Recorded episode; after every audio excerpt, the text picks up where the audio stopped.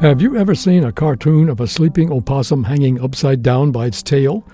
Well, you may be surprised to learn that possums don't actually sleep that way. Although often depicted in cartoons as hanging from their tails, the muscles in the possum's tail are not strong enough to support an adult's weight for more than a moment.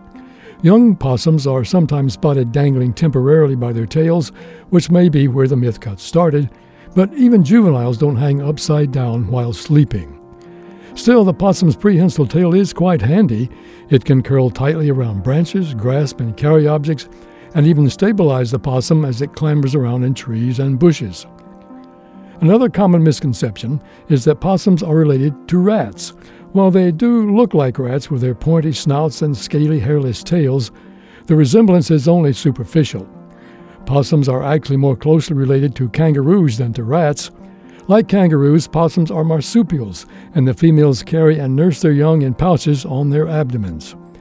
The possum, Didelphis virginiana, is the only marsupial native to North America. These solitary nomadic omnivores are also known for their unusual defense mechanism.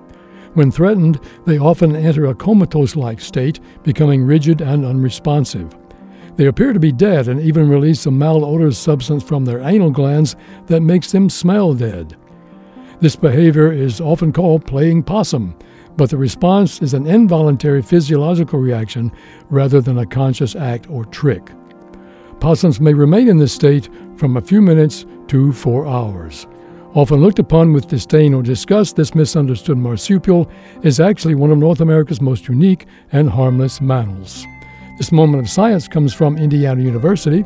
I'm Don Glass.